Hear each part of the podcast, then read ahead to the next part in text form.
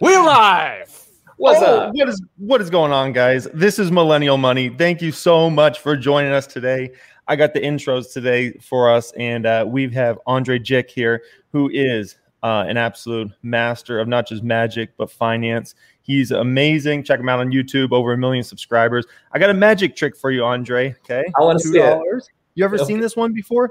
Two dollars, no. and then no, no two dollars. Pretty cool, right? We have we have Graham. It's like investing in, in Tesla today, basically. Yeah, we have we have Graham Stephan here, who's an absolute legend on YouTube. He's got so many millions of subscribers that I couldn't even add up that that that much. It's just ridiculous. And Graham, just for you, I uh, got this here today. Okay, just to kind of get your blood flowing a little bit, bring a little intensity out. Thanks. And then and then up top, we have Meet Kevin, who is an absolute beast on YouTube with well over a million subscribers. And he keeps you up to date and things that are going on the market, stimulus, so much.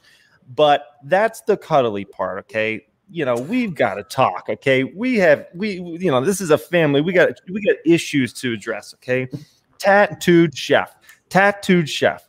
What is going on here, Kevin? Okay, I am hearing so many different things. And oh, we lost Kevin. I don't know what happened. The whole thing cuts out. yeah. oh, okay, okay. Here we go, Kevin. Where do I start with this one? Okay, so Dropbox. Okay, you know uh, that was a stock I, I heard you were against Dropbox. Okay, then Tattooed Chef comes out. Next thing you know, I'm getting a ton of people in the comments saying, "Oh, Kevin, you know, he, he he's selling out a Tattooed Chef. He's not a fan of that one." Then all of a sudden today, I'm hearing you're selling out a Voyager. I'm like, "Wait a minute, wait a minute. That's my newest stock." I'm like, "What is going on here, man? We've got things to address." Clearly, yeah, Kevin, you, also, you also used your screen name. You put Meat, M E A T. Yes, that's last, last week. A little yes. suspicious. uh, you know that was uh, that was a coincidence, as as odd as that sounds, uh, because I have to log in on a private browser to do this Streamyard, so I have to type in the name manually every week, uh, and that's also why it took me a little longer because I have to do all the settings manually every week, and uh, and I'm like, oh, I'm just gonna see if anybody catches this, and literally the entire last week's stream, we had nothing but meat emojis the entire like hour and a half. I'm like, okay, I should change my name at this point. But I didn't realize I could change it during it. But yeah, no, that, that was unrelated. But what's what is interesting, or was it? But what is interesting is where where are all these rumors coming from? You heard that I I'm anti Voyager. I mean, where do we start? Do we start at uh, Dropbox? Do we start at Tattooed? Or we start at Voyager? We, we yeah, we can start wherever. I think we should start at Tattooed because that is the main issue. Tattooed Chef's mm. the main issue. Um, where from what I heard you know, and I hear these things on the internet, and the internet's never lies and is never wrong, right? So what I hear in the comment section on YouTube is that you have a disagreement with Tattooed Chef management now around how much money they're spending on advertising, and so you want out of the stock. What is going on here? What's the truth? Yeah, well, I think the truth is Jeremy wants to change the freezer aisle. I want to change the future of energy in the world. oh, man. Yeah, yeah. okay, I had to. No, the, the, here's the reality. Look, Tattooed, I think is it's it's a great company, good company, somewhere between good and great.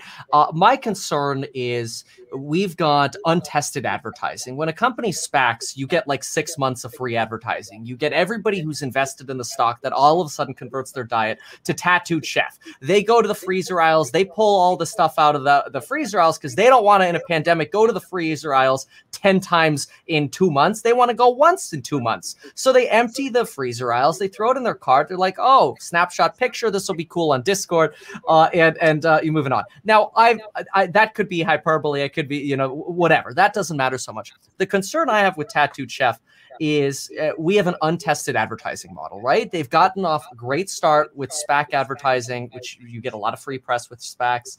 And uh, we don't know how their digital ads are going to look, sound, perform, the messaging of this company. We don't we don't know those things. We don't know if uh, their ads are going to convert or work. They've got to build a brand. Not only do they have to build a brand, but then they have to they have to actually convert people. So you have to have those two types of ads.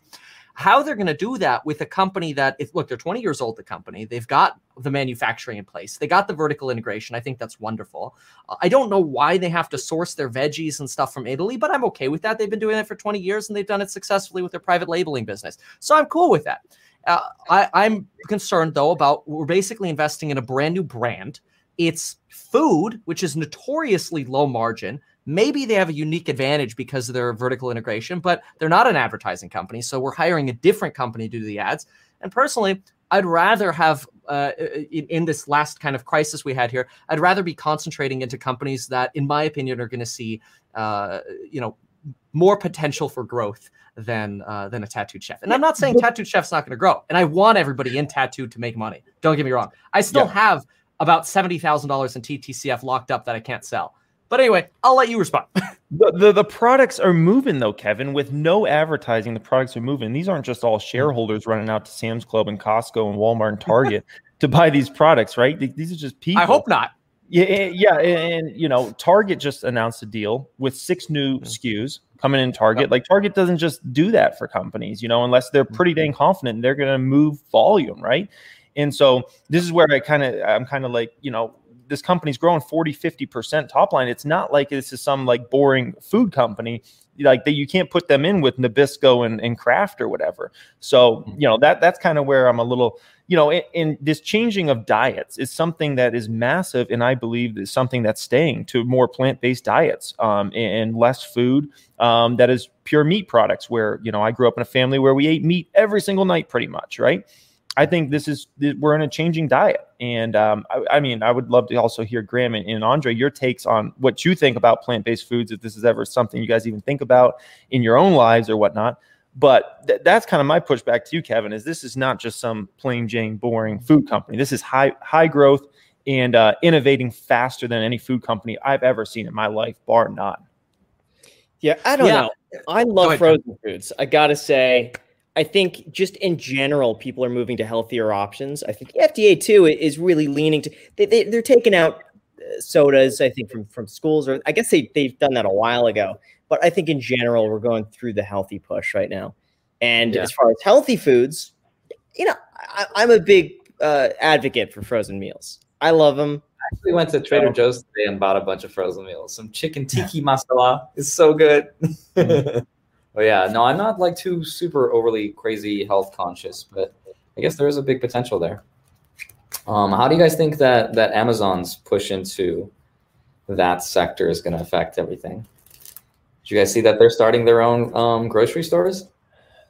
You yeah. know they've been doing that for a while though where they've had these these like self check checkout stores yeah. i don't think they've really po- popularized it as much but there have been some cities i've gone into where uh, you know you can do the little self checkout you put the stuff in your cart or whatever with your phone but uh, yep. look i i agree this this move towards sustainable foods is something that's important i mean look i i love save big on brunch for mom all in the kroger app Get 16 ounce packs of flavorful Angus 90% lean ground sirloin for $4.99 each with a digital coupon. Then buy two get two free on 12 packs of delicious Coca Cola, Pepsi, or 7UP, all with your card. Shop these deals at your local Kroger today or tap the screen now to download the Kroger app to save big today. Kroger, fresh for everyone. Prices and product availability subject to change. Restrictions apply. See site for details. I would rather pay more money at Whole Foods uh, in certain circumstances just to be able to get the kind of fruits that I want or the kind of fresh food that I want. Uh, look, frozen foods are are awesome. They're convenient. I mean, look at the lean cuisine movement, right? It was a massive movement, and and these movements they go viral for periods of time. Uh, sustainability is always a question, uh, but then you know you look, frozen foods, maybe they're higher in saturated fat, maybe they're higher in sodium, maybe they're not the most healthy thing, but in general, frozen foods are convenient. Look, you get a tattooed chef pizza, you throw it in the microwave, 60 seconds later, you're done. It's very convenient. Uh, I do have a concern, though, that in in this pandemic lockdown era, we have been through a year of of eating crap at home and we're done with it that's not to say we're not going to continue to eat at home but the amount of freezer space you want to dedicate to stuff you've just been you know eating for the last year I, I have questions about that so i have dual questions i have questions about uh, you know this advertising push uh, which we don't know if it's going to be successful beyond the SPAC. Sure, okay, SKUs going in stores, that's great. I, I, I hope it does very well, and I think it'll do fine I look, they're projected to grow 40% next year. Do I think that's going to keep going at 40%? Will it accelerate to 50, 60% when they start increasing their their uh, product offerings? Maybe. I am skeptical. And when I run them at 30% growth for the next 4 or 5 years, I'm uh, the valuation is as rich as Square or or a tech company. So I'm like, why why why would I be in low margin food, high sodium, high satty fat, uh, when at the same time we have an unproven advertising model and we yeah, have uh, the COVID pandemic ending. too many things for me aligning at the same time. Where again, I still got money locked up in them. I'm stuck in some Kevin, regard. I Kevin, want them Kevin. to win. No, they're not going to win like the tech. Not, How much growth do you think is because of the SPAC? Just out oh, of out huge, of 100%, huge, maybe 50, 40, 30. I'm just curious. It's it's hard to quantify. That's it's a very good question. But here's the thing: uh, one of the things, and we all preach this. I think individually in our own ways, we all preach that when you invest in a stock, you invest in a company that you use first and foremost. I bought a crap ton of tattooed chef stuff when when I first got excited about the brand. And look, my first meal, awesome, ten out of ten, right? But then you start having it over and over again, week after week, and it's like, all right. I mean, this is this is okay. It's good. This is not like me going to the Cheesecake Factory and getting a nice fresh salmon. Uh, or, or obviously, I mean, it's frozen food versus, versus uh, cooked food, right? But it's it's not like I'm like craving. Oh my god, I gotta have my TTCF. Maybe it just didn't jive with me as much. Uh, you know, Lauren, it didn't jive with at all. Uh, and so, uh, you know, look, is there going to be a uh, you know, a, a, decline in sales potentially because of the SPAC uh, and, and that advertising wearing off. Maybe it'll maybe it'll balance out with their new ads, but they're unproven ads at that. We don't yeah, know how good they're going to do. They might have to fire their marketing company and pick a whole new marketing company. Kevin, not everybody's just been eating frozen foods this whole time. Every like I actually go out in the real world for the past year and I like don't. every week, every yeah, I, am I'm, I'm out here like living life, right? I go you to restaurants. COVID. I go to restaurants packed, Kevin restaurants packed. Like people are eating. Have you seen Uber Eats numbers? People aren't just sitting at home eating freezer food saying, let me go get some more tattooed chef. They're Bingo. ordering on Uber Eats. They're Bingo. on DoorDash.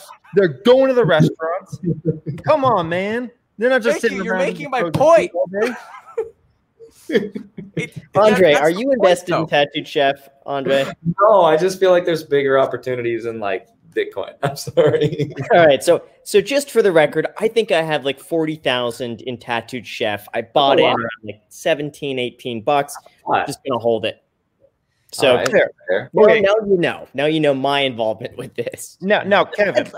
yeah, go ahead. Let me, you know, I don't want to spend the whole episode talking about Tattooed Chef. I would love to talk about Voyager, bring your opinion on Voyager, and then hear if Andre, if you've tried Voyager's product and uh, Graham, if you've tried their product and like what your thoughts are there. Because all of a sudden now I'm hearing you're selling out of Voyager, and I'm like, I, I don't know if that's confirmed. What's going on with you and Voyager, man? Yeah, uh, so I was never invested in Voyager, but I actually like Voyager. So I don't know where this this negative talk is coming from. I've been actually talking positively to to, to my course members regularly about uh, the potential for Voyager over over this past week since the interview. Whenever I had the interview, I'm like, this is really interesting. Now, you know, looking back, it's like I should have just bought it then uh, because obviously it's it's done well since then. But you know, I, I you know, I, whatever, five bucks here or there, it doesn't matter to me. I'm optimistic about the company. Uh, you know, I've been comparing them a little bit to eToro uh, you know, I've been working on comparing valuation. I think the edge that Voyager has is their interest-bearing accounts on on uh, what like 21 coins or something like that. Uh, Voyager uh, Voyager's valuation is much richer than like an eToro uh, because uh, eToro's got 20 million users and Voyager's got 440k, but they're growing like crazy. So right now you're paying. I wrote it down here. You're paying 6,800 bucks per user at Voyager, where at eToro you're paying 710 bucks when you buy the company uh, right. per valuation. So, uh, you know, Voyager's expensive on that sense, but they've got the growth. And that's what happens when you have high growth companies, you have expensive companies look expensive. This is why I keep, I added 700 grand to Tesla in the last couple weeks. This is also why uh, leading into the crash on Feb 16th, I dumped most of my tattooed chef. I'm like, I'm putting this really uh, quick. I'm out of the loop here. What is Voyager? Yeah, Voyager, yeah. It's, it's like BlockFi. You're talking about this app, right? The Voyager app. Yep. Yeah, it's like BlockFi. Yeah, yeah so I was gonna, better than yeah. BlockFi. I was gonna say, how does that compare to BlockFi? I don't know. I haven't used it yet. I've gotta use it. What? You're not. That's why I haven't bought it yet. Kevin, you know what? You, wait, you haven't used Voyager yet? Kevin, I downloaded the app. I had to get off the wait list. Then I was going to wire money in, but I've been too busy making videos to wire money in. So I need to wire money in uh, probably tomorrow, and then I'll try it. Okay, I haven't tried the app either, honestly. Yeah. This is the this is the problem I have with you, Kevin. You're always buying stocks without even trying their products first, man. Making me mad. I didn't buy it. I didn't buy it I mean, yet. I don't. Voyager? What's that? I'm sorry. You use Voyager? Yes. Yep. And I have bought some cryptos, but I can't share them on this video because I I, I know well, I gotta. you not let me know about this, that, man? I gotta save, I gotta save that content for my channels. But I have bought three cryptos. Okay. Three. Okay. Okay. Yep. I'll I'll disclose one of them for you guys. Okay. okay. Ethereum was one of them. Of course, I, I, was to say you're you're probably number one is Ethereum. I know you love Ethereum. Yeah, yeah. yeah. So, uh, and I've used it, and it's great. It's a great product experience so far. Like it's seamless. Like boom, buy, and and it's done, and mm-hmm. it's as easy, if not easier, than you know the Fidelity app or whatever. Um, so I I enjoy the product, but um, you know, Andre, have have you tried it yet, or are you are you on Coinbase, or what do you use? I'm using BlockFi and Gemini, honestly. I, I like okay. that BlockFi and Gemini integrate well with each other, but I mean, no, I haven't used Voyager. I just mostly use BlockFi, which is good enough. But what's the difference between BlockFi and Voyager? What's the advantage? So, from my understanding, like a lot is uh like there's no fee in Voyager. So there's no okay. fee. From my understanding, with a lot of these other exchanges, there's like a two percent fee or something like that, isn't there? For buying? Yeah. I yeah. haven't seen that. Two. Where are you guys getting two percent? That seems like a lot.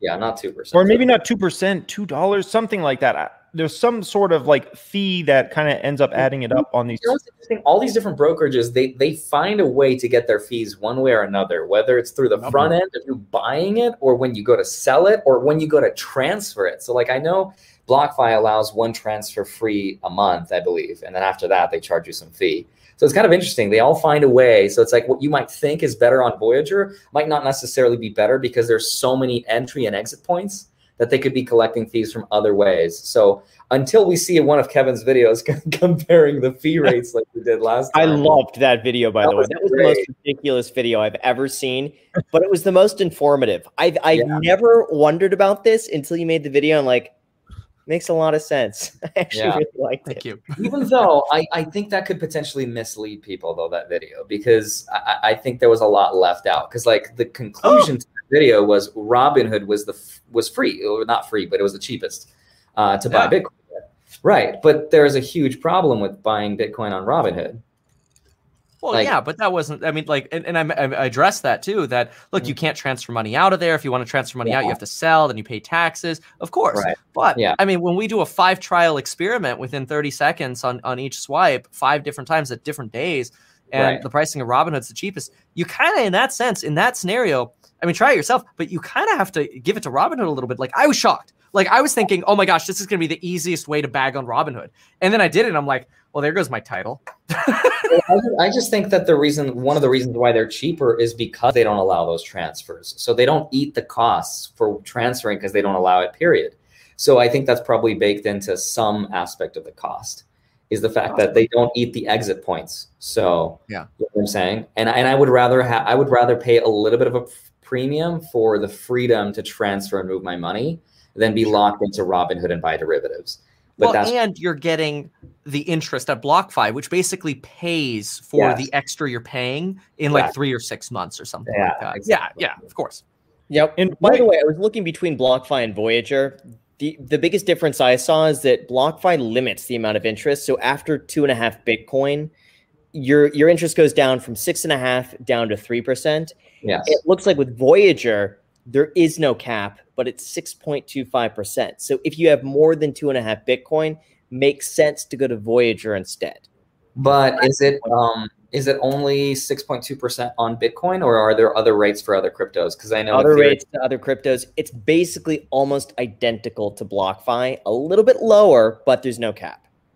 Okay. Kevin, well, I, I watched when you did that interview with the CEO, and that was something crazy to like see um hear him basically talk about the interest. You know, they can pay like, well, let's say 9% on U- USDC, right? And maybe, maybe Voyager makes like a percent on that, right? And yet somebody on the other side is making so much money that they can pay that interest rate and still profit. That's just like ridiculous to even hear that. Like, like Andre, do you think that's sustainable? Like, like that's just I don't know. Just no. wild.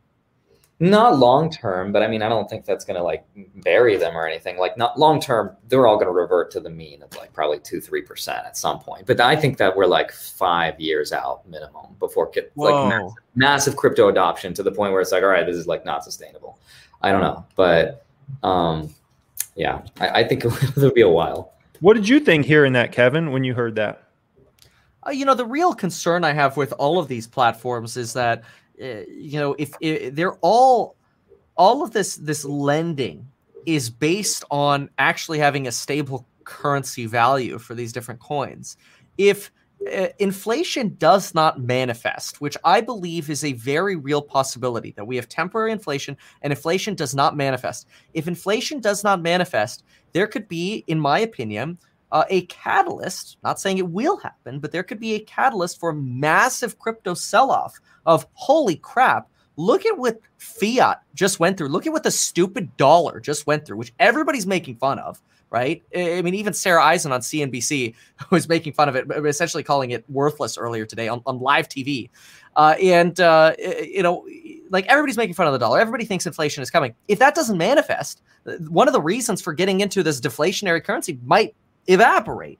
Now, people say that, oh, well, don't worry, there'll always be hodlers and there'll always be people here. Fine. But if for whatever reason there's this down spiral and, and Bitcoin goes back to 10K, and all of a sudden you got all the people who are diamond handers who have never been through an actual crash, and then they're like, holy F. Uh, and then they they paper hand because that's what happens. Uh, it, it, you know, you could have this potential spiraling out of control very quickly, and you could see a you could see the entire system collapse you know, in like a Robinhood style situation. And Robinhood had safeguards. Like yeah. that pissed off a lot of people, those safeguards, but they had safeguards. Right. We don't know about that for crypto. I, am actually, I'm actually counting on it to happen. Like I'm counting on Bitcoin to crash to some ridiculously low level. But, Josh, why are you buying it then? I don't think we're going to see inflation, but you can't deny. I mean, we've seen asset inflation. We've I, seen I inflation throughout investments, real estate. Yeah. I think Bitcoin could be a part of that. So I think we're not going to see inflation. We're going to see temporary inflation short term. Mm-hmm. But I think over the next five years, I mean, there's no doubt that the inflation we've seen is in investments. Can Graham. someone hold on, hold on? Quick, quick question for you guys. Can someone explain to me, like a five year old, why do we have a separation in inflation between assets and something else? Keep in mind like, this. Okay, let's say that let's say that you don't have enough for the necessities, like let's say food, housing, transportation, and so on. Right. Low interest rates are going to help you pay for necessities. But when you have already so much money, and I'm talking millions or tens of millions or hundreds of millions of dollars, and you get low interest rates, you're not going to use all that money to go and buy necessities. It's not like you're going to go to the grocery store and spend $10 million buying up all the cereal and milk. So instead, you're going to put that $10 million into the market. You're going to invest it. And when you multiply that through every investor who has access to really cheap money and doesn't want to ruin the opportunity to take out a 2% interest rate, you're going to put that money not in transportation or not in insurance, not in like, you know, t- you know, shirts and whatnot. You're going to put it in investments. So that's why investments, in my opinion, are basically inf- inflated that's correct. That's one. My question is, I agree with you, but like, why do we have a separation of inflation like calculation? Why is there a difference? Because to me, they're one and the same. Like, I know the Fed has told us what was it, uh, Kevin? You would know the numbers. The PCE for the last twelve months was something like one point five percent. So yeah, it came in even lower. Like the CPI data was the last one that came out. The Fed uses the PCE, but yeah, yeah, look here's here's the difference. The difference is it, inflation, the way I look at it, is an increase, and people have different definitions, so it's important to define. To me, inflation is an increase in the cost of regular goods and services that you need to be able to survive, like Graham had uh, explained.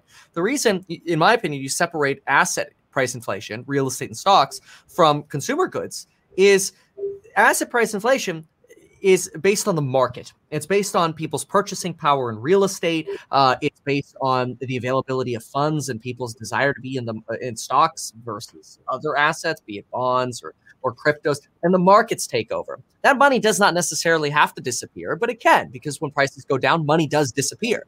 Just sure. like when a company goes public and their valuation goes from $5 billion to $100 billion, that's money that's created out of thin air, right? That's not inflation because it's not leading to my cup of coffee at Starbucks going up in, in cost. Sure.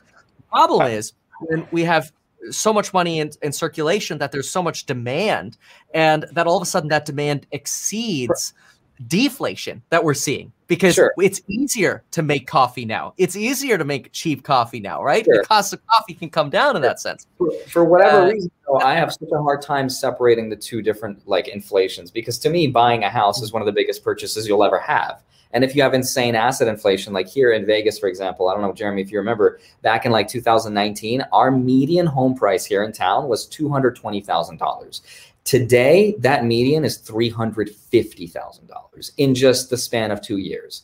Like that is insane inflation to me. And I know to that's look at be like, well, we don't inflation. That I think is supply and demand. That's the market dictating. That's the market dictating, in my opinion, the, the real value. Sure, for sure. But the fact that we've printed trillions of dollars had obviously a lot to do with that too. And stimulus checks and all these other things. So it's just like, yeah, we're still experiencing huge inflation. And I, and I think with Bitcoin, we already have, we're seeing that play out in real time. Like I'm I, on your side, Andre. I, yeah. I, I, I agree. I think we're seeing in, I mean, I personally like what is, what is not getting more expensive right now? I'm looking at everything get more expensive. I don't care if you're talking GameStop. about Pokemon yeah, yeah. everything, really yeah, everything. Gas but, prices, but stocks, Pokemon real estate, cards, lumber. It's all I know example. Pokemon I know cards isn't inflation, though. I think that's just the market dictating its price. I, I know. I mean, everything literally going up. like yeah. everything. The only everything that's not me is like food to some degree, but like I don't know. I think asset inflation is way more important than like. I mean, I know that's a debatable thing. Like, you want people to afford the basics, but still, if you're gonna buy like the biggest purchase of your life, a house, like you want to be able to afford it and not get stuck in a market that like ran away from you. So I don't know. I'm, I'm not sure. Like I need I need Jerome Powell to sit down with me and like, all right, Andre, this is how we calculate inflation, and I want to make sense of it because it seems like this mysterious thing we all talk about, but we all have different definitions about it, and it's like, what does it actually mean?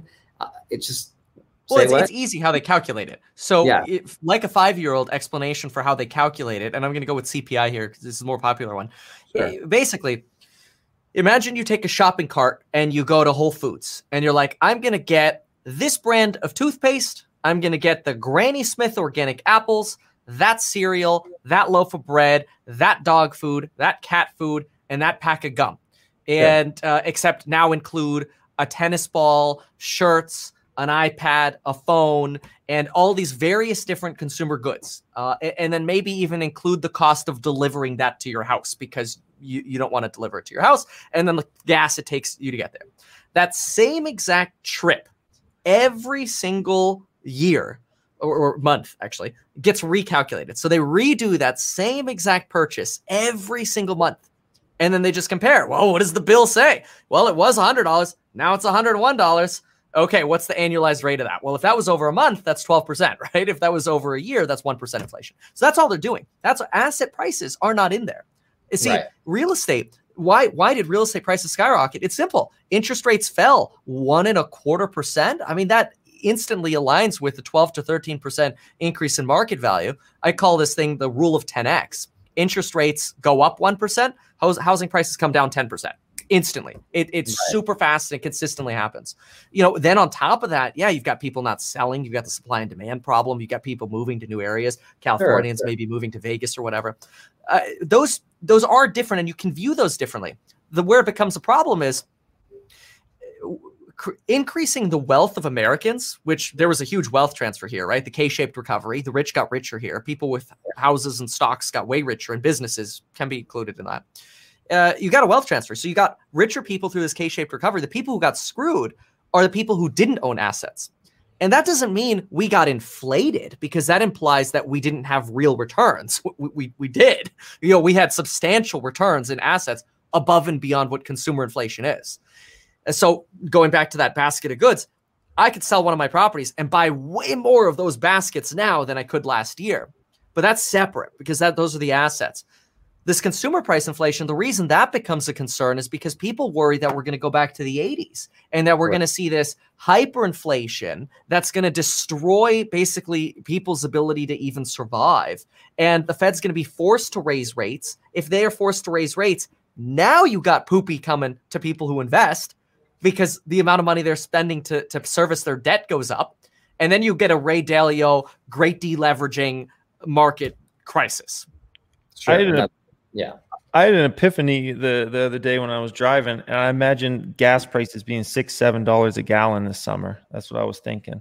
So I, I imagine if that really happened, right? And, and I was kind of like putting all the pieces together, and I was like, it kind of makes sense. Everybody starts traveling again, driving like crazy, and then OPEC maybe says, you know, OPEC's obviously hasn't been making nearly as much money. So imagine if OPEC's all of a sudden like, oh no, we we we you know, uh, we can't get uh, you know, the supply to the to the right levels and something like that. And, and next thing you know, oil prices just go crazy. I think it's going to take something like that event to really like five dollars, six dollars, something like that, gas prices to really like hit people in the face and like all of a sudden realize there's inflation because like housing costs, like you said, uh, Andrei, if that goes up, more than likely rents are following right behind.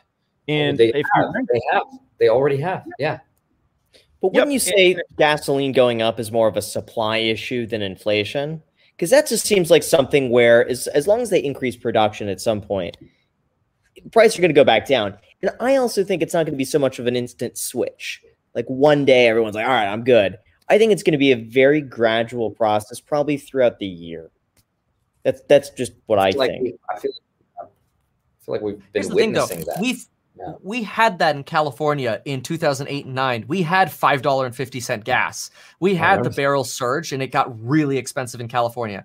Guess what happens? People who can't afford it travel less. Sucks, but that's what happens. When prices go up, the supply and demand kicks in and guess what happens? If you can't afford it, you wait. You pay with your time because you can't afford it anymore. Right. Yeah.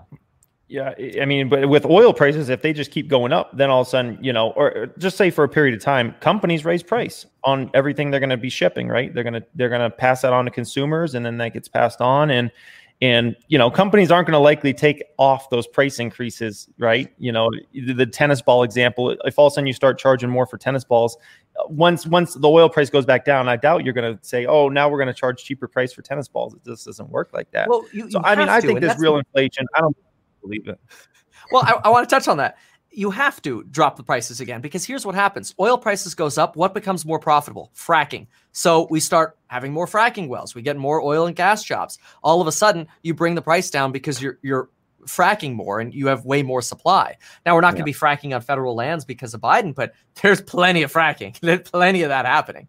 Uh, and so what happens? Like, why would you lower the cost of the tennis ball? Because you have to. Because if you know the dude on Amazon's like, bro, I'll sell you the tennis balls for fifty cents a piece and they're high quality, and you're like, why am I paying four bucks a piece?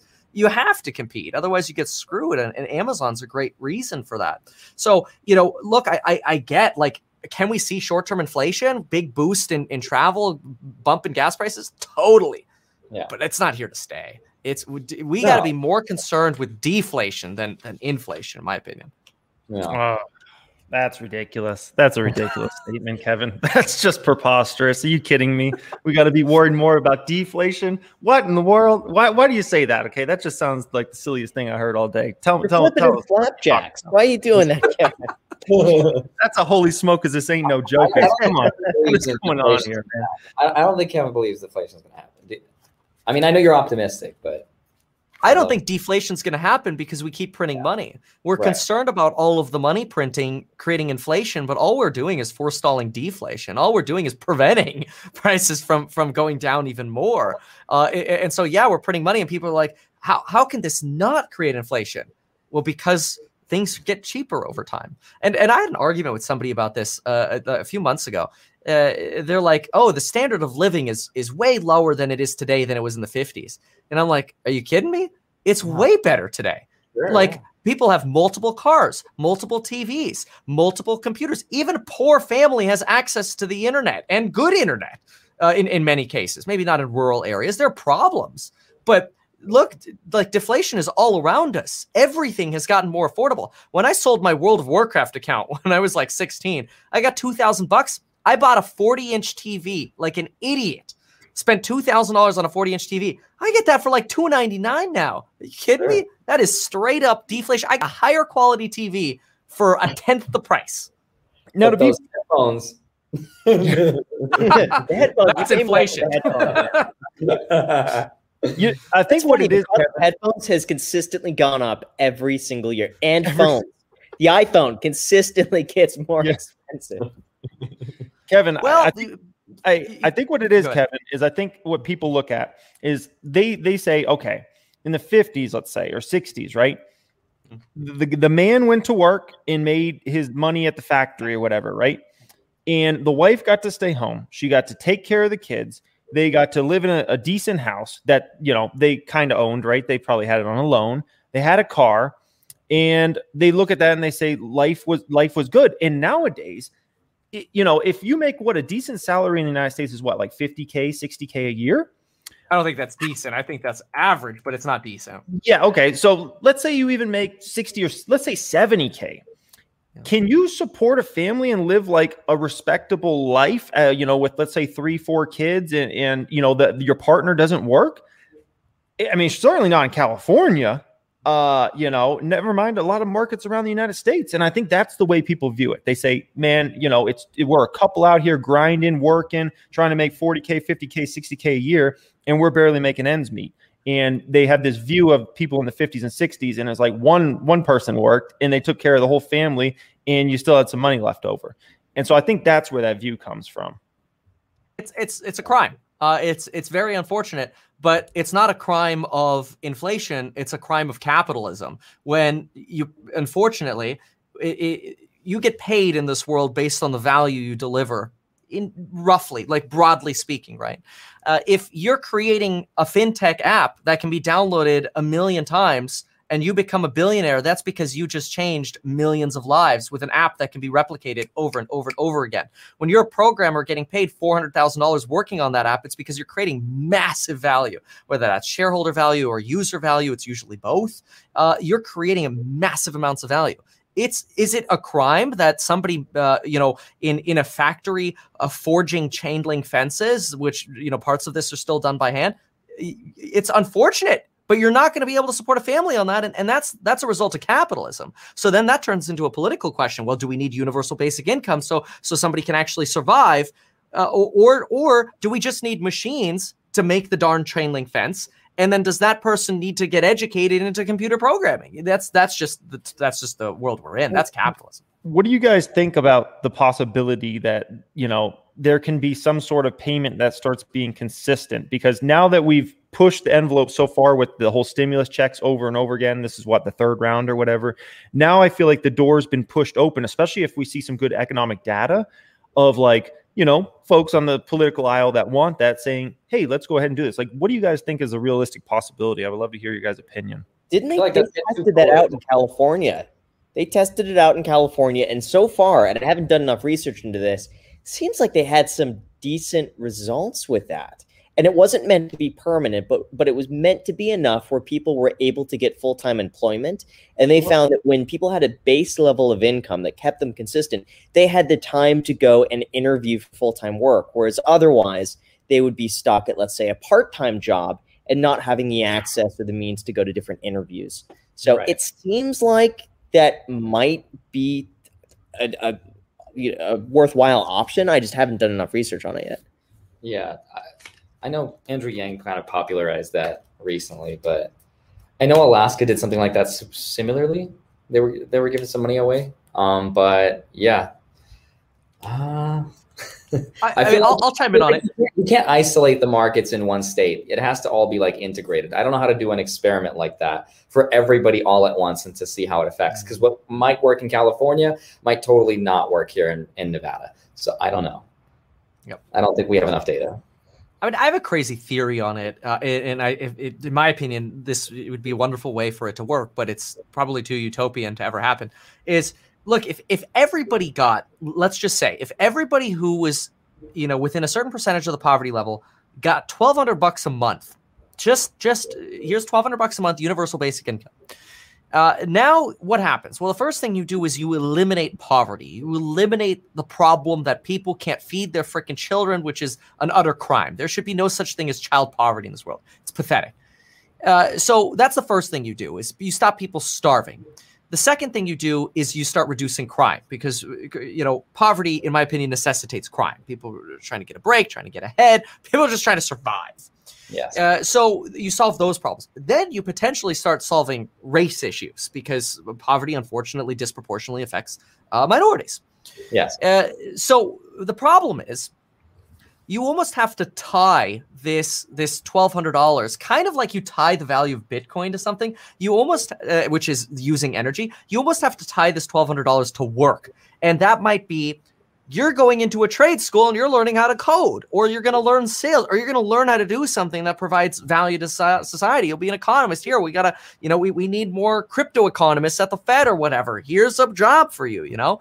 Uh, I, I think now all of a sudden you eliminate poverty you eliminate you, you substantially reduce crime you reduce racial tensions you solve a lot of problems. Guess what else you get to do now you get rid of unemployment, you get rid of yeah. welfare, you get rid of disability, you get rid of all these programs because you don't need them anymore. So now you simplify bureaucracy on top of that. But it's never going to happen. Here's you know? here's the issue, Kevin. Okay, so there's a lot of issues, right? So you, you, you know, here's the pushback against that. If you're going to start sending, let's say, every person a thousand bucks, and let's say makes under a hundred thousand a year, okay? Mm-hmm. Why not two thousand? Why not three thousand? Can you really make it on a thousand? Why not just keep pushing the envelope? Well, why not have them live a good life. Why not give them ten thousand a month? This is where you get into some big Slippery questions stuff. about. You got to adjust for cost of living in different areas. Right. You'd have to they're do just, that. They're just. It's just going to keep pushing it. They're just going to keep like a Pandora's box of problems as soon as you open it. But yep. yeah. Yeah. Yep. Well, and, and that's that's one of the reasons why Republicans absolutely hate the idea of universal basic income uh, is is because you're right. I mean, once once that starts happening, it's like, well, now we need to increase it over time. Now we need to have more. Now we need to incorporate more audiences. It's totally true. It's a massive political issue, uh, and that's why it won't happen. And so, uh, but but that doesn't matter to like if somebody's watching who's like, look, I'm a I'm a struggling single person with two kids or something like that the reality is the way for you to get ahead is figure out how can you provide more value with less time uh, I remember, I mean, Graham, you know this too. You were working at a museum doing graphics for a buck or whatever. Then you're like, wait a minute, I can become a real estate agent and and make bank in less time. Well, that's because you provided more value in a, in a in an industry that creates more money. This is why I like high margin industries. This is why I like investing in Apple because when when I spend like an idiot, I spend five hundred fifty dollars on headphones. Apple's able to keep thirty percent or twenty percent of the bottom line, whatever, uh, because it's high margin, it's high quality, it gets better and better every year. You know, the these headphones compared to headphones from five years ago. Insane differences, right? Uh, and uh, it, and that's also why I don't like investing in low margin businesses like tattoo Chef. We're back at oh, that. Kevin, Kevin, Kevin, you didn't just say that. Kevin, have you seen the?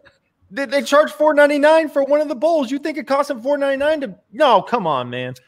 Let, wait a minute. I think we're on a good subject here. Okay, don't get me all fired up with Tattoo Chef again. Okay, no. Okay, so let's say here's another issue with that you have let, let's say hypothetically uh, the checks are 3000 a month now right?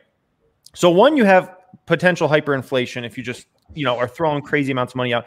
Two let's say there's not hyperinflation you also have the situation where is somebody that incentivized to go out there and make it on their own and, and make a company or, or do something uh, at a much higher level? Maybe if there's ultra motivated and they want to be a millionaire or make a ton of money or something like that but at a, at a level like do you start de-incentivizing people to work or go out there and make it on their own and um, create companies that employ 10 people 50 people 100 people and things like that? I think that's another you know. Yeah that's a good point. I imagine over time that would equalize because the cost of living would increase if you just gave everybody money. So that baseline of $3000 whatever today starting that first day would have whatever value that I could buy. But then over time, obviously, everybody's standard of living would increase, the cost of living would go up. So you'd almost be forced to go out in there and find that job. But I agree in the short term, however many years that may be, or even decades, you could probably incentivize a lot of like just laziness and just why why would I do anything? Mm-hmm. Yeah, yeah and, and, eventually, I mean, robots might just take over the world, and we don't have to work, you know. Uh, but yeah, look, there there is a there, there's a real problem because uh, yeah, I mean, you can't you can't just, in my opinion, just here's all this money all the time without people working and, and, getting to the point where they're providing value. But look, if I'm if I'm 19 years old and I'm like, crap, let's say I have I've uh, you know I got nothing going on. I'm not making any money. Maybe you're on unemployment or whatever. You're 19. Like, what do you do? Well, golly, where where can I just off the top of my head, where do I know I can make money? Well, I know I could probably move to San Francisco, which people people are like, wait a minute, why would I go to a high cost of living area? I should go to a lower cost of living area. Like I should go to Ohio where it's even lower cost of living. Really? Where are you going to make more money? If, if, if where are you going to make like if if just as an extreme example, let's say you're an electrician. Where are you going to get paid more to change an outlet? In San Francisco or Ohio? It's the same freaking outlet. Where are you going to make more money as a business? And so when if, if you're not making as much money as you want, you have to take it upon yourself and figure out where can I provide the value? Where do I need to be? So right time, right place. Where do I need to be? And what education do I need? How do I need to get that? And, and there are plenty of tools to do that. I mean, you get your real estate license, become a lender. You know, I hear people are like, "Oh, but Kevin, I mean, isn't isn't real estate aren't real estate agents going to become obsolete?" Maybe one day, but they're not right now. Go make some money. yeah, that's true. Yeah, I don't know. Go ahead. Go ahead. I always believe there's going to be a push. Let's say that everybody is making a thousand dollars a month, no matter what. I think naturally we're just wired and we're inclined to always push for a little bit more. So I think in the short term, maybe the first six months to a year, people are going to be so happy to receive a thousand bucks going to stay home. They might not work as hard, but I think give it a year or so. And I think people naturally will want to progress further beyond that. But but Graham, here's the thing. Are you pushing to go make money yourself or are you pushing the government to give you a bigger check and say you're not giving me enough, give me 2000 now, give me 3000. I, I think you're pushing to make more money on your own. That's what I really I, I, I think no matter what there's going to be a subset maybe a few percent of people who are always going to push for more money. But I, mean, I the vast like majority are going to want to work for yeah. it. Yeah. Uh, speaking from personal experience, just because I came here as an immigrant with my family, we didn't have jobs. like we we always wanted to go out and like make more for ourselves and and, and you know do something more and not just rely on the government support. So I do generally agree with Grant you that people what? generally want a better life and they generally want to build something for themselves that's sustainable. And I'm sure a smaller portion of that population will fall into, you know, just not doing anything, yeah. just the government. But generally speaking, I think people want to, you know, not. I think it's the same reason why someone making fifty thousand dollars a year idolizes a hundred thousand, and when you're making a hundred thousand, you want to go for two hundred thousand. And when you're making two, you're not happy there. You want to make five. And when you're making five, you want to make a million. And a million, you push for two, and then five million. I, I believe there's never going to be a point where you're satisfied. I think just naturally, we always want to progress further. I, th- I, think that's the, the the peak performers are like that in my opinion, Graham. you know what I mean? Like like the ultra go getters, like you know you and and other individuals like or that are like go getters. But there's there's a lot of people that are like, man, you gave you know four thousand a month. They're like, oh, I'm I'm good with that. I, I don't need to, you know. Well, there's a not. I agree with you know Jer- to- Jeremy here. Uh, I completely agree with Jeremy that no nobody wants to work. Come on, man. Work is a means to an end. That's what it is. Uh, it, to me, uh, yeah, you know, naturally, it, it it's nice to create success by developing something. But look, I mean, if I can play Rust all day long and have all my bills paid, uh, Kevin, you could do that. I think that's Kevin. That's that. That's anybody who could do this, Kevin, you're the one. Why do you keep working? You could easily stop today, right. and you right. have more than enough for you're so many lifetimes. You're the perfect anti-example. Yes, yes. yeah. Why? Why well, do you keep uh, working? the same reason that I described. Yeah. Well, so, but I, I think you're you're talking to a subset of uh, well first of all you're talking to me you. who I, I, think is mentally unstable and, and i have problems as to why i keep working uh, and so i think i think i'm probably not a good comparison point uh, you know, I, I, I think me You're in perfect comparison. Uh, yeah, yeah. you are. No, you I think exactly I can compare. that. Exactly, because you could quit today. You could, well, and you and you could play video games all day long. You could do whatever you want. You'd be fine. You could pay all your bills. I mean, you got, look, you, it's you got UBI basically from your investments for, for so many lifetimes at this point. yeah, that's true. What, what well, would Kevin do if he couldn't come out and trash my stocks every day? I like your stocks, dude. I, I uh, look, Planet's been great to me, uh, and you know I had my own research on Planet. Uh, Imagine that, Kevin that, sells uh, Planet you know, 13. Imagine the next video. Hey, listen, people what, are going to get out. They're, they're not going to be home all day. Just look, you know, people smoking up People up. have different opinions on things. Look, if you think gro- the growth rate for tattoo is going to be 50 and I think it's 30%, great. We come up with different values and we make different decisions based on that. That doesn't mean I don't like the stock. It just means I like it a little bit less than you. I don't like Corsair Gaming. That doesn't mean I'm going to go short it. Wait, you, know, you don't I, like I, Corsair Gaming? What? How do you not like? I'm just kidding. I'm not going to push back on that one, but I should. Kevin, okay, here, here's a question for you. You're you're a lot on margin, right? How do you feel? Because here's the thing I've noticed, you know, since you've pivoted and now you're doing a lot more stock market videos, a lot more people are have their eye on you in your opinion on stocks, the market, things like mm-hmm. that. So you're becoming a role model, dare I say, to people out there, and you're heavily on margin, millions and millions and millions of dollars. How do you feel being a role model, whether you want it or not? You are um, to folks knowing that you're heavily on margin. Yeah, well, I think it's it's useful to clarify. Thirty percent in margin at, at this point, uh, and uh, look, my advice is always consistent. It's ideally you have no margin. And ideally, you use margin when the market crashes, because then you can go, you know, go go up to 20% margin. But I'm also different. I don't like keeping cash in the bank because it motivates me to work more. When I look at my bank and I'm like, damn, another overdraft fee. I get out there and I work again. you know, uh, I I feel poor when there's no money in my bank account. I I know the feeling of being 19 years old, looking at my bank account, going, "Damn, I got I got nine thousand dollars. I'm gonna buy a beach cruiser." The phone rings. Hey, Kevin, you want to come in cover a shift? I got nine grand. I'm good. you know, like I don't need to go work for $64 working an eight hour shift at eight bucks. I just got I got nine grand. I'm not motivated. If that eight grand is in Tesla and it's down 10%, I get a call like, you want to come and work? Oh, yeah. you know? so, so, so you're a psychology almost, thing. You're, you're almost saying you're using margin almost as uh, an incentivizer for you to stay hungry and keep working and keep grinding. Hell yeah. Okay. Interesting what do you say about people, Graham, that say the same thing about spending, like overly excessive spending? Because I had a lot of wealthier friends that are like, I buy really fancy things and houses I probably shouldn't be buying because it makes me hungry and I keep working. I gotta say, it's true. I've heard the exact same thing, and um, yeah, a lot of the people I I worked with too are very much like that, and they have no problem spending everything and being down at zero because they have the confidence that you know, no matter what I'm going to make it back next year. I've always felt like that can work. And I did that to myself for a long time. By the end of every single year, I made sure I had all of my money invested. I had nothing. When December came around, December 31st, I might have like five grand.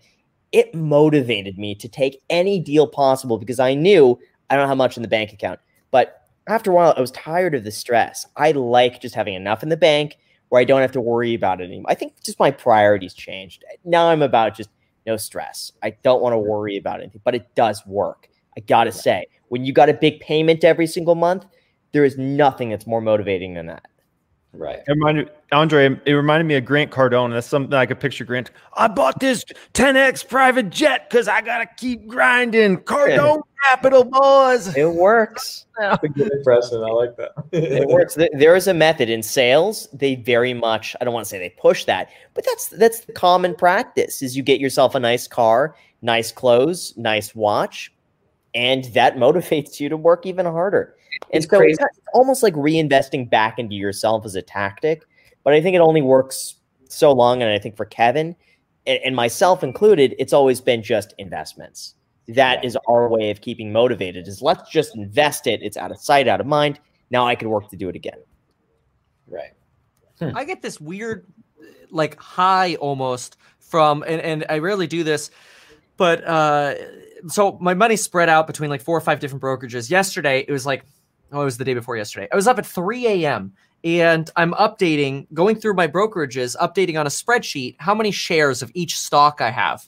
And I'm going through and going, oh, I have that many there now. Oh yeah, oh, that many there now. It's fun. The number doesn't go down except for Tattooed Chef. That number went down, but the other they, they keep going up. So like when I want to talk, see numbers going up, I see my share count going up. I don't care what Mr. Market says about the price today or tomorrow. You know, people, uh, people, uh, people are like, "Oh, Kevin bought Tesla and then it went down." I don't care. Talk to me in ten years, man.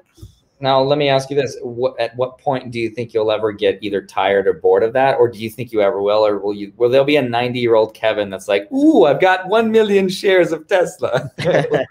Is there an end? You know, I, I think there'll be uh, a ninety-year-old Kevin on on a beach somewhere who's like, oh, let's buy a Tesla dip, boys. You're gonna be buying Elon I'll be on a yacht NFT. or a beach or something. It'd be like, oh, Elon Musk's second tweet, NFT. I'll buy it. Three million dollars. That's what hey, you would do. Hey, hey, Kevin. Uh, so when you're 90 and on that beach, will you finally start researching stocks? Or you're just going to keep buying them. Oh. He'll be uh, eating yeah. chef from his beach home.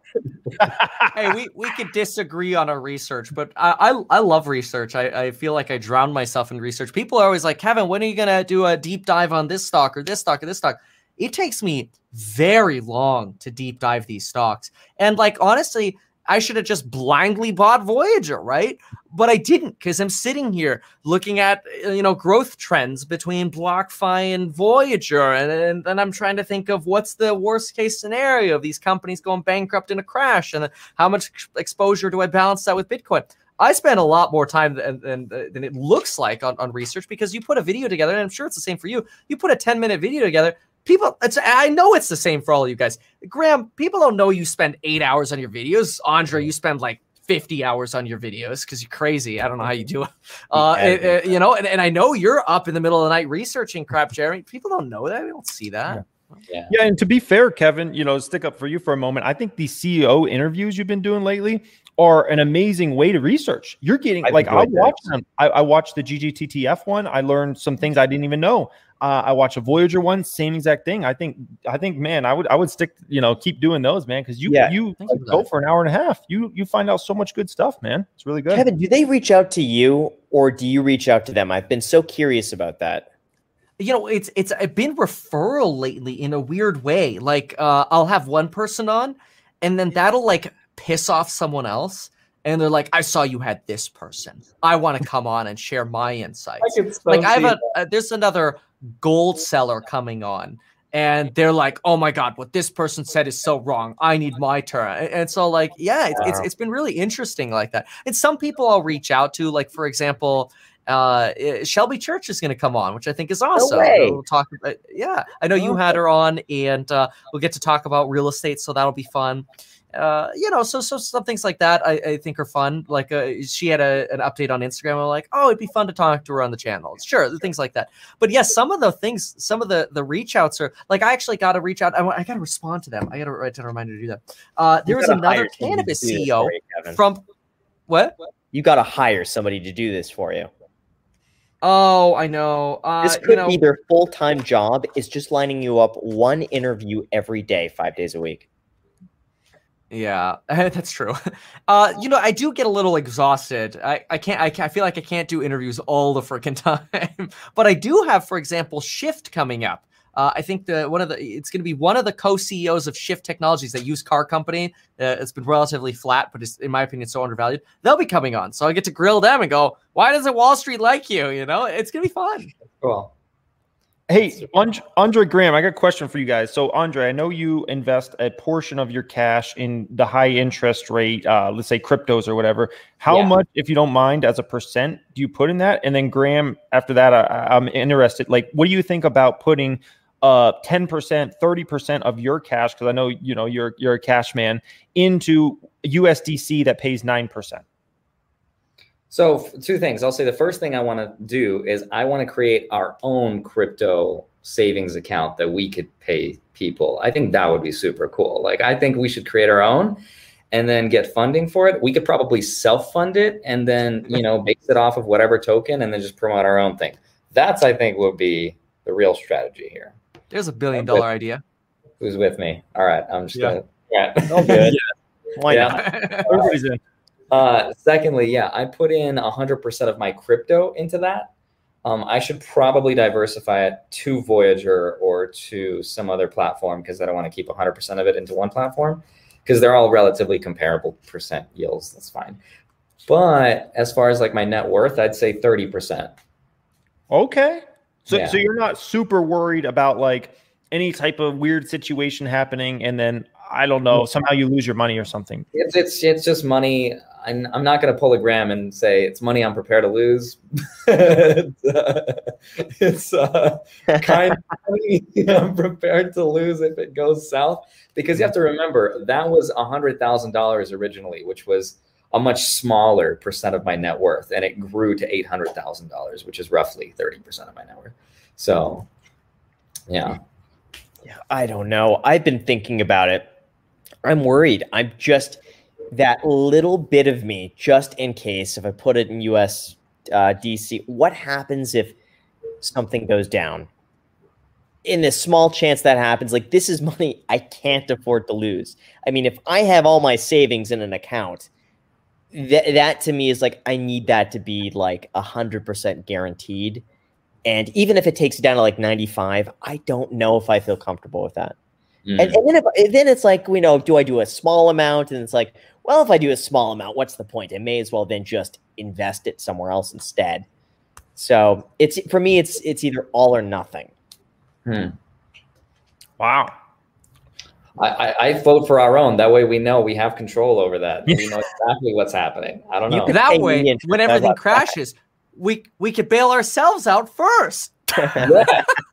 uh, we could Graham, go to the Cayman Islands, guys. This will be amazing. Graham, I heard you've been doing some purchasing. What's going yeah. on? What are you buying? So, okay, so big announcement, guys. Got a new car. I pick it up tomorrow. Uh, wait, but yeah. you you you bought a GT. You spent like yes. three hundred thousand dollars, which yeah. you could have put into Tesla stock and lost ten percent on, uh, or uh, like we like why why another one? So because, yeah, get this. It's a Volvo 2006 S60, 110,000 miles. I got a Vegas car. So now I got a car just to just to mob around in here, not not worry about it. Uh, I don't have to worry about charging it because listen, Kevin, going back and forth uh, with the Tesla, it sucks to charge it. Now I got a car that I could just drive around. If anybody comes to the what? house now, yeah, if anyone comes to the house now, they got a car to to drive around in. They don't have to borrow my car. They don't have to borrow Macy's car. We just got a car. When you're here, you drive around. Kevin, whenever you come and visit, just come and drive the car. That car is yours. Anybody could use it. And it's a smoker car too? A what? A smoker car. What's a smoker car? Never heard of that. Some a cigarette car. What? Like no, somebody no, smoked no. packs in there. no, it's it's it's, it's on water damage. Bar. It has a bit of a fluid leak. Get that fixed. but uh, that, hey, Graham, speechless. Like, uh. that, that's a hey, that's a smart idea though, Graham. In, in, all honesty, to get a car like that because you're not you're not gonna have to get recognized in a car like that. Like no one's gonna be like, oh, that's Graham Stephan going. Let's let's go follow him. Andrei, the day you you saw me on the highway, which you saw me because I was stuck out like a sore thumb. I was like, yeah. that bumblebee is Jeremy. Yeah, and then and then you know all of a sudden you guys are putting down your window and waving, and I'm like, oh, this must be a subscriber or something. And because I never was like, oh, that's Andrei, because you I don't know what car you were driving, but it, it was like a Nissan or something. Oh, and then all of a sudden yeah, my wife is like, oh, that's you know Andrei, blah blah blah, and I'm like, oh shoot, yeah, yeah. so wait, so you, wait, I don't know. I'm just trying to rack my brain because you have a Tesla, a yeah. Model Three, but you got another car just to not charge it sometimes. Yeah. Or? Okay. So yeah, long trips, the Tesla is terrible to charge. And sometimes, like, I got a charger at the house. I'm reading the comments. So, like, yeah, you can charge the car at the house. But sometimes it's just if people are here, like Jack is here, um, we have an assistant that's that's soon going to be you know working full time. I'm not. I got a car now where who, for whoever's here could drive this car. If I want to take the car down and not have to worry about driving a Tesla, just drive this thing. Graham Stephan, did you say Teslas are horrible? Yeah. Okay, so this is actually giving me a slight, a slight little hesitation about Tesla. So what happens when Elon introduces the ultra affordable Tesla? what happens when those charging stations are like packed to the brim? Do you guys think they're going to be able to keep up with demand with that sort yes, of stuff? Because that's what speed up charging. It's going to be like a gas station where you charge up. It's be two minutes, and then that's it. Wait, what level is this? This isn't level two. This is like what is it? Sorry, I'm not like a huge Tesla person. It's like level three now. I've never heard of this. Oh yeah, that would be the next. Yeah, they, they would just keep it, eh, you know, like going up in levels. I think five to ten minutes is more realistic over the next, let's say, five years. I think two minutes would be a stretch. But what they'll do, Andrei, they'll just add more chargers. That's what they've done. Like you know, on uh, almost every trip we go on to Arizona, like they'll add more chargers to like the ones that we have to stop on. Um, I just feel like the amount of the rate at which they'll add the cars is so much more than the than stations that they could possibly add.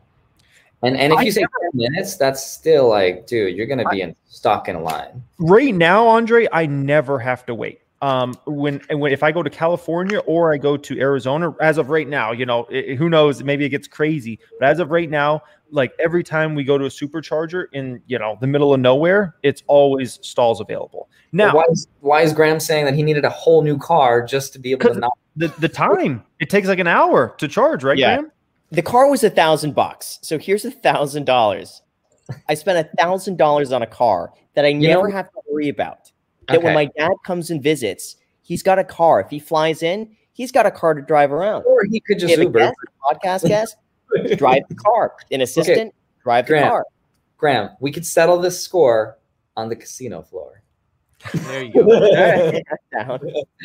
so you for spent, uh, I'm happy to have a car I never have to worry about. I'm happy yeah. to have a car. I could park it in a parking lot. Never be concerned if someone dents it, you spent something. You spent a thousand dollars not on a car, but on a liability. Now you have to maintain it. It's going to drip oil in your driveway. It's not as safe as a new car. Uh, I, I, like if you're worried about employees having a car, pay them a couple hundred bucks more a month and let them pick something. But now it's you're absorbing that liability.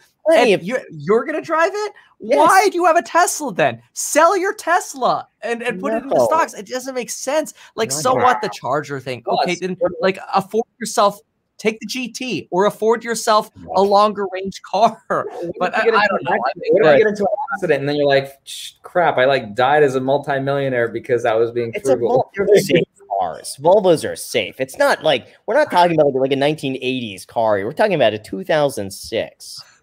That's I mean, Volvo. They're, they're safe cars. Kevin's my Kevin's my enemy today, but Kevin, you just own Graham. Oh, oh. I'm excited Look, about it. I am excited about the car. for now, it's fine. And in the future, because of used cars, you'll be able to sell it for more money and you'll make a video about how much profit you made for it. And that video is going to make you 10 times as much money as the car even cost you anyway. So, look, in your circumstance, fine. But having this other obligation for these, what if somebody comes to my house and needs a car? Somebody comes to my house. Which Tesla do you want? Please, I barely use the damn thing. It's fully charged. Take it whenever you want. Have it. Please crash it. Uh, be safe, and then I'll get a new one from the insurance company. Mm-hmm. No, there uh, is something to be said about having a car you never have to worry about. That's what I like. Lauren has that. It, it's called Lauren has that. It's called a 2015 Sienna. We got eight seats in the thing. It's very spacious. It, it's nice when the Tesla when Tesla comes out with that, we'll be getting one of those. But you're going back to 06 for the headache? I don't know, man. okay, I'm over headache. it. wait till you see this bad boy. Just wait. You're gonna want to drive it. When you're here, you're gonna be so happy, Graham. I'm thankful you got this Volvo. Just wait. It's good to see. He's like, I don't know how I got to your house. I must have not used my Tesla, but I'm glad. oh, that's oh my gosh. Okay, okay, what what about your fish tank? Yes. Oh, I saw that. That was cool. Oh yeah. So uh, water goes in in three weeks. So the weekend of like April 15th, 16th, water goes in. It's got a cycle for about a month. And then a month after that, so mid May, I could start putting some livestock in there. So excited about it. So excited. I'm actually looking at the aquarium with just, it's empty with rock in it more than I like would look at the car. Like this aquarium for me is like everything I ever could have wanted. That's awesome. We're never going to see. Well, how another- much is the aquarium? It's like 40 grand. 40 grand? Yeah. Forty no, you won't let somebody use your, your car. You're gonna pay a grand on a car that's your safety and your life, but forty grand on a fish tank. what? Why does it not make sense? wow. She needs to sort out her priorities. That's Harry Potter. I don't get it. Sorry, Dad. The car broke down on you because it maintain itself. Like I got the, the best of the best in this tank.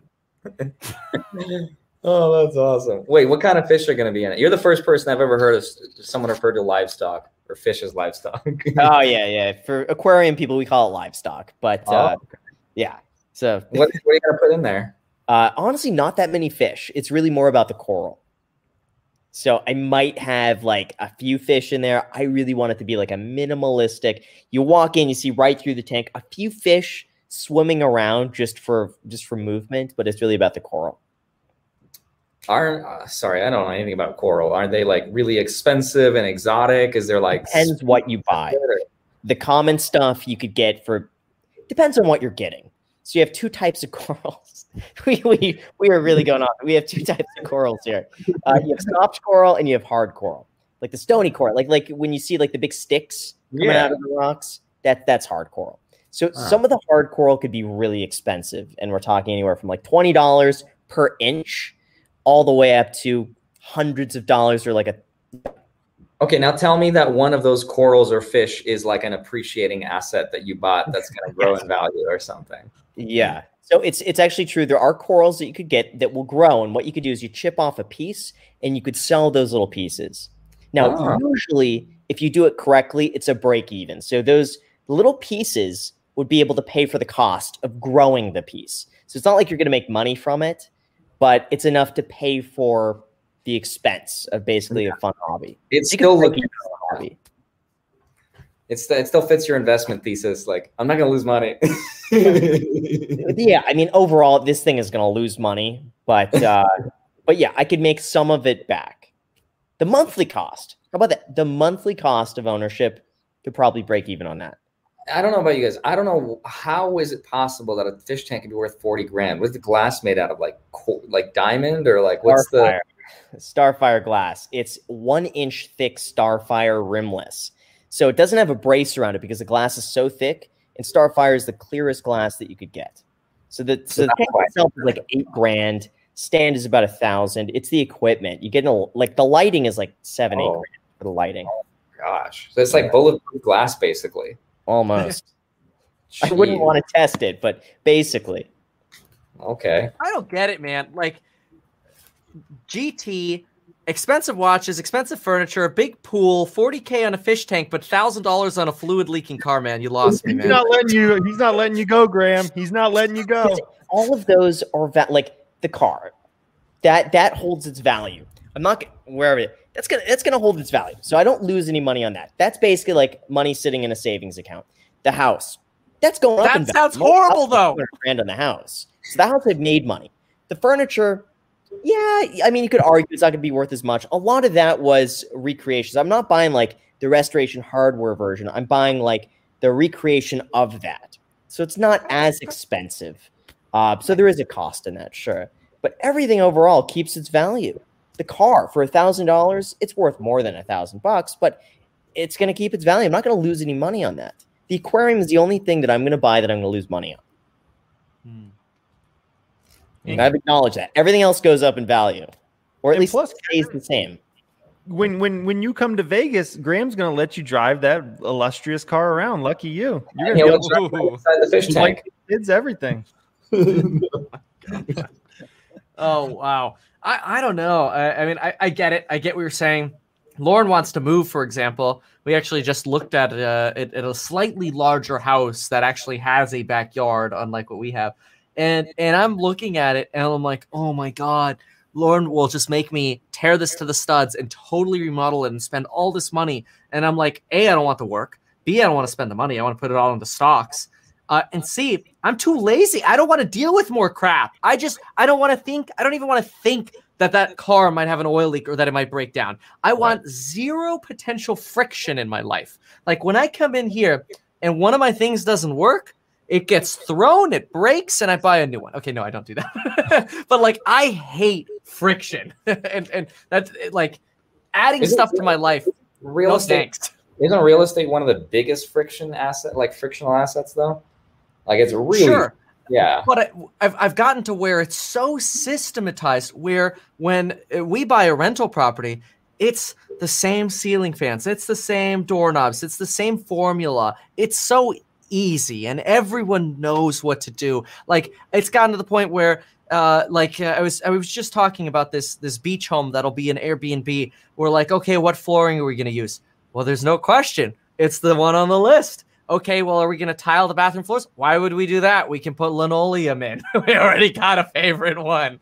Like, why would I spend more money and complicate p- making these choices? So that's that's just gotten automated out of out of practice, and so I've made that as frictionless as possible. Now I've gotten myself into mistakes like uh, like larger renovations or dealing with the city on development projects.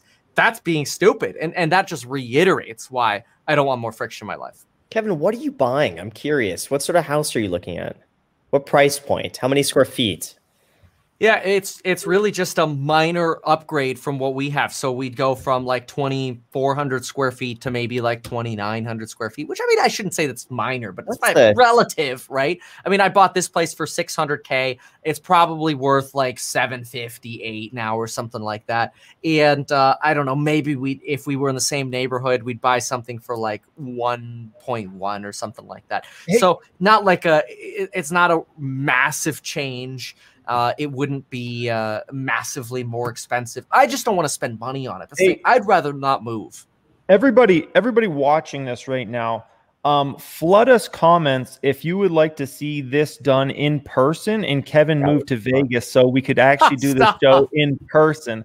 And if it hits 10,000 thumbs up, we, we, maybe Kevin can move to Vegas. Okay. Just, just flood us. Let Kevin know he needs to move to Vegas so we can do this in person because three of us are here. It's only one guy missing, and we could do this in person at an actual set. Oh my gosh. Woo. I think we should do it live as we can with three of us, and and we should do it anyway. We could put a shot out of Kevin, just a TV screen on the chair. Like yeah, yeah. screen of Kevin's face. It's so great. yeah. you, you know, it, there's there's probably not going to be any convincing to leave uh, leave Cali uh, I would love to, uh, you know, I, I don't really, I could do this from anywhere. It doesn't make a difference to me.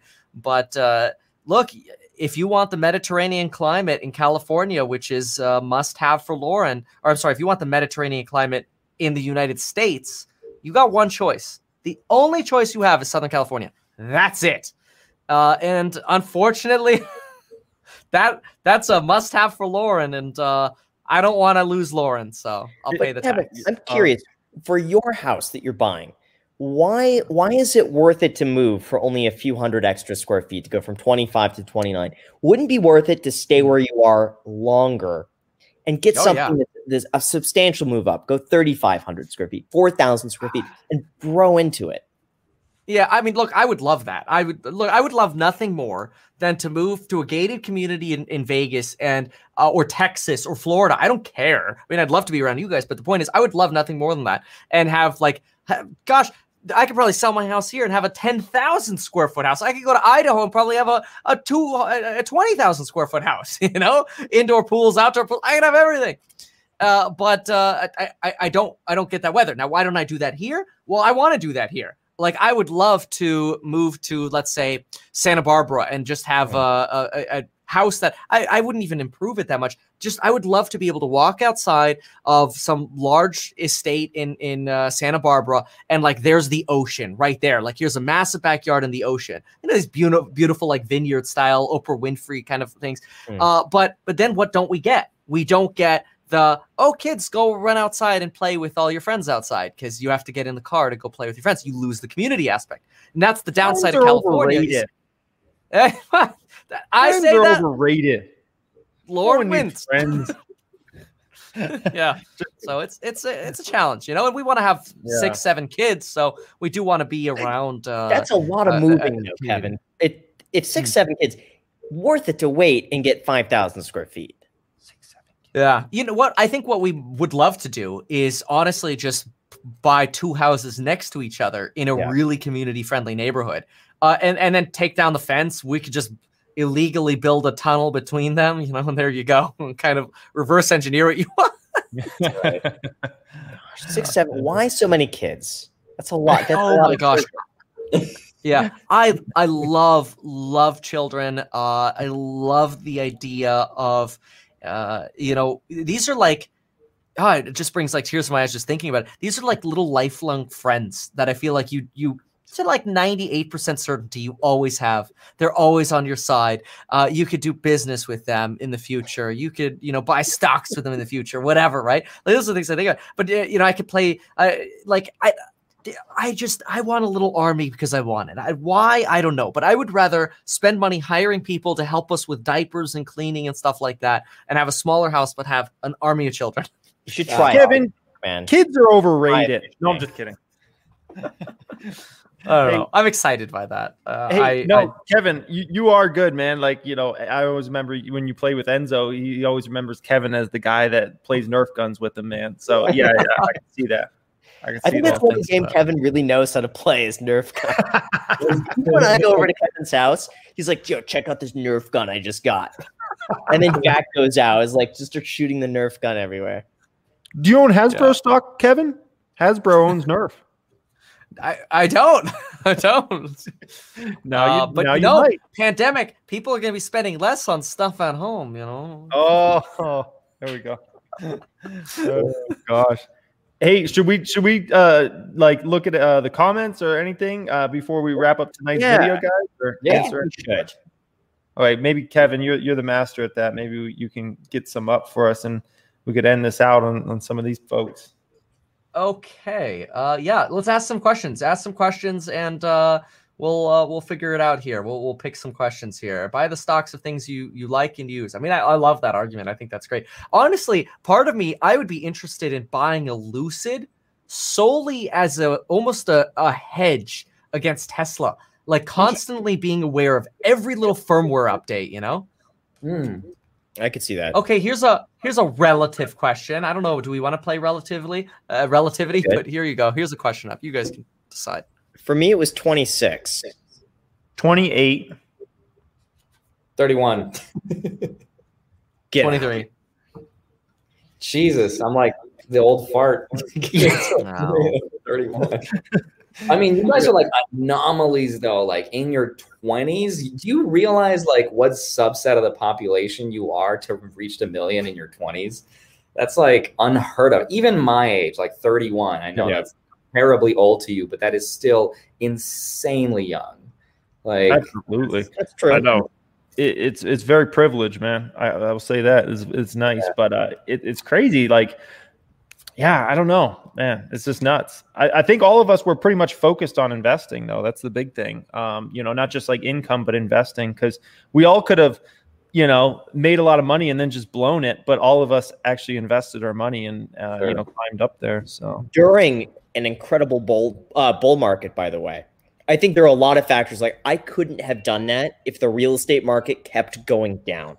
Right. I think for, for me, it was really all real estate. So it was seeing a lot of appreciation from 2011 to 2015, 16. That's what really pushed me over the edge was that if I was buying yeah, sure, into a market that was going down, like had I been a few years older buying in at like 2005 and six and then writing it down, it would have been a different story. Yeah. Mm-hmm. Yeah, I, am sure. Look, a lot of people get get jaded from those experiences too, like the the 2008. Uh, very commonly, when I hear people who are they're extremely vocal against real estate, usually it's because they got screwed in the past. You know, right, potentially right. like 2008. But look, you had the balls to go buy in 2012 or whenever you bought. Not everyone did. You know, mm-hmm. so Graham, you got to give yourself credit there. You had the balls to do it. Other people are like, oh, 2012, 2013, why would I buy real estate? We're going into a double dip recession. You had the balls to do it. You know, it's kind of like people like, oh, Kevin, you just got lucky because of Tesla stock or whatever people say. It's like, I had the balls to keep buying it on, mm-hmm. on March 23rd of last year. You know, so you got to give yourself some credit there. Yeah. Are you guys planning uh, to get the uh, Tesla beta full self driving if you can? Probably. Yeah, I might be interested in that. Isn't that what we bought for like eight grand? Yes. Yes. Yeah. And then they put the chip in it, right? Yeah, yeah. They actually yep. sent somebody to my house. So someone I don't I don't know if this is standard, but someone reached out to me from Tesla that saw one of mm. my videos and was like, "Dude, if oh. there's anything you need, let me know." And Whoa. I email him. He's like, "No problem." The next day, someone came to my house to, to put in the chip. The next day, I wish I had that. It was awesome. incredible. I, he, I, I asked him to get me the tequila. Unfortunately, no go on that. Yeah. But uh, but yeah, the tequila is the only thing that I really want. I wasn't. And, and how how does Graham Stephan repay him by getting a Volvo? Dude, I'm the only one of you guys that doesn't have a Tesla. You should. You, yeah. yeah. The amount of content you could make on a Tesla, it's like talking about. Graham, I'll, I'll get you a bottle of Tesla tequila. Thanks. I, I just ordered two, so I'll send you one. Wait, cool. wait really? Yeah, the orders were open for nine minutes yesterday. Wait, what? What? Yeah. How'd wait, you find it? I don't even remember where I found it, but it was open for like nine minutes, so I bought two. Uh, I should have bought more, but I, I mean, I didn't think it would sell out that quickly, so I bought wow. two. I was just gonna put one behind me, like maybe where the Mario star is. Yeah. Yeah, I wanted to buy that and the flamethrower. I don't know why. I just want the flamethrower. yeah. That tequila was selling for like a thousand dollars instantaneously after it sold out on eBay. Yep. Oh my god. I didn't even want to drink it. Nope. I just want to put it somewhere as like a showpiece. Yeah. Right. Yeah. All right. What other questions do we have? Yeah, we need some more questions here, Kevin. Oh, uh, we gotta, yeah, sorry. We got to do uh, lightning round. We got we got five minutes left in this live stream. Let's okay. do lightning round. Lightning round. Rolls Royce. Do we care? Uh, no, but it's actually interesting. I'm gonna look into it. Uh, okay. Uh, okay. What's this? When will the video doing donuts in the GT40 be out, Graham? Yeah, not doing that. okay. Never. For a guest, can you have? Uh, okay. We, yeah, I'd love to bring some guests in at some point. We could do that. yes, I, I think we should at some point bring in some guests. Asset or wealth tax? I mean, I don't think it's going to happen. What do you guys think? No, I made a video about it. Actually, implementing that would be near impossible. I think it's more of a political move right now, but yeah. I can't see it going into effect. Okay. Uh, yeah, let's see here. Graham, time for a collab with who's this? Oh, Stradman. Well, you already did a Stradman collab. Oh, another, another one. Now I got the car. James had this car, so I was texting him before I got this car, asking him questions about what he thought of it, anything to look out for. He was a huge help in uh, helping me with this car. Mm. When's your coffee business going to be announced? Uh, another month. We had a small issue going into it. I don't want to go into the details, but we're redoing some stuff, so we're going to be launching next month. Mm. Okay. Well, I that is the end of the lightning round. All right, that was fun, guys. Um, cool. Hey, hey if everybody um, enjoyed this, don't forget to smash smash and smash for us. Help oh, us and out. subscribe. You gotta subscribe. We gotta get to a hundred thousand subscribers because once that happens, Jeremy is going and buying Bitcoin. That's been yes. in the very beginning against it this entire time. We gotta go and subscribe. Just subscribe. It's free.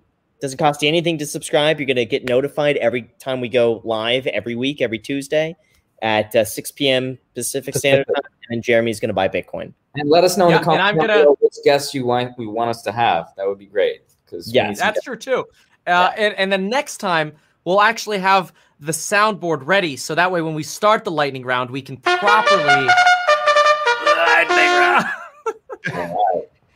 yes, love it. it. man.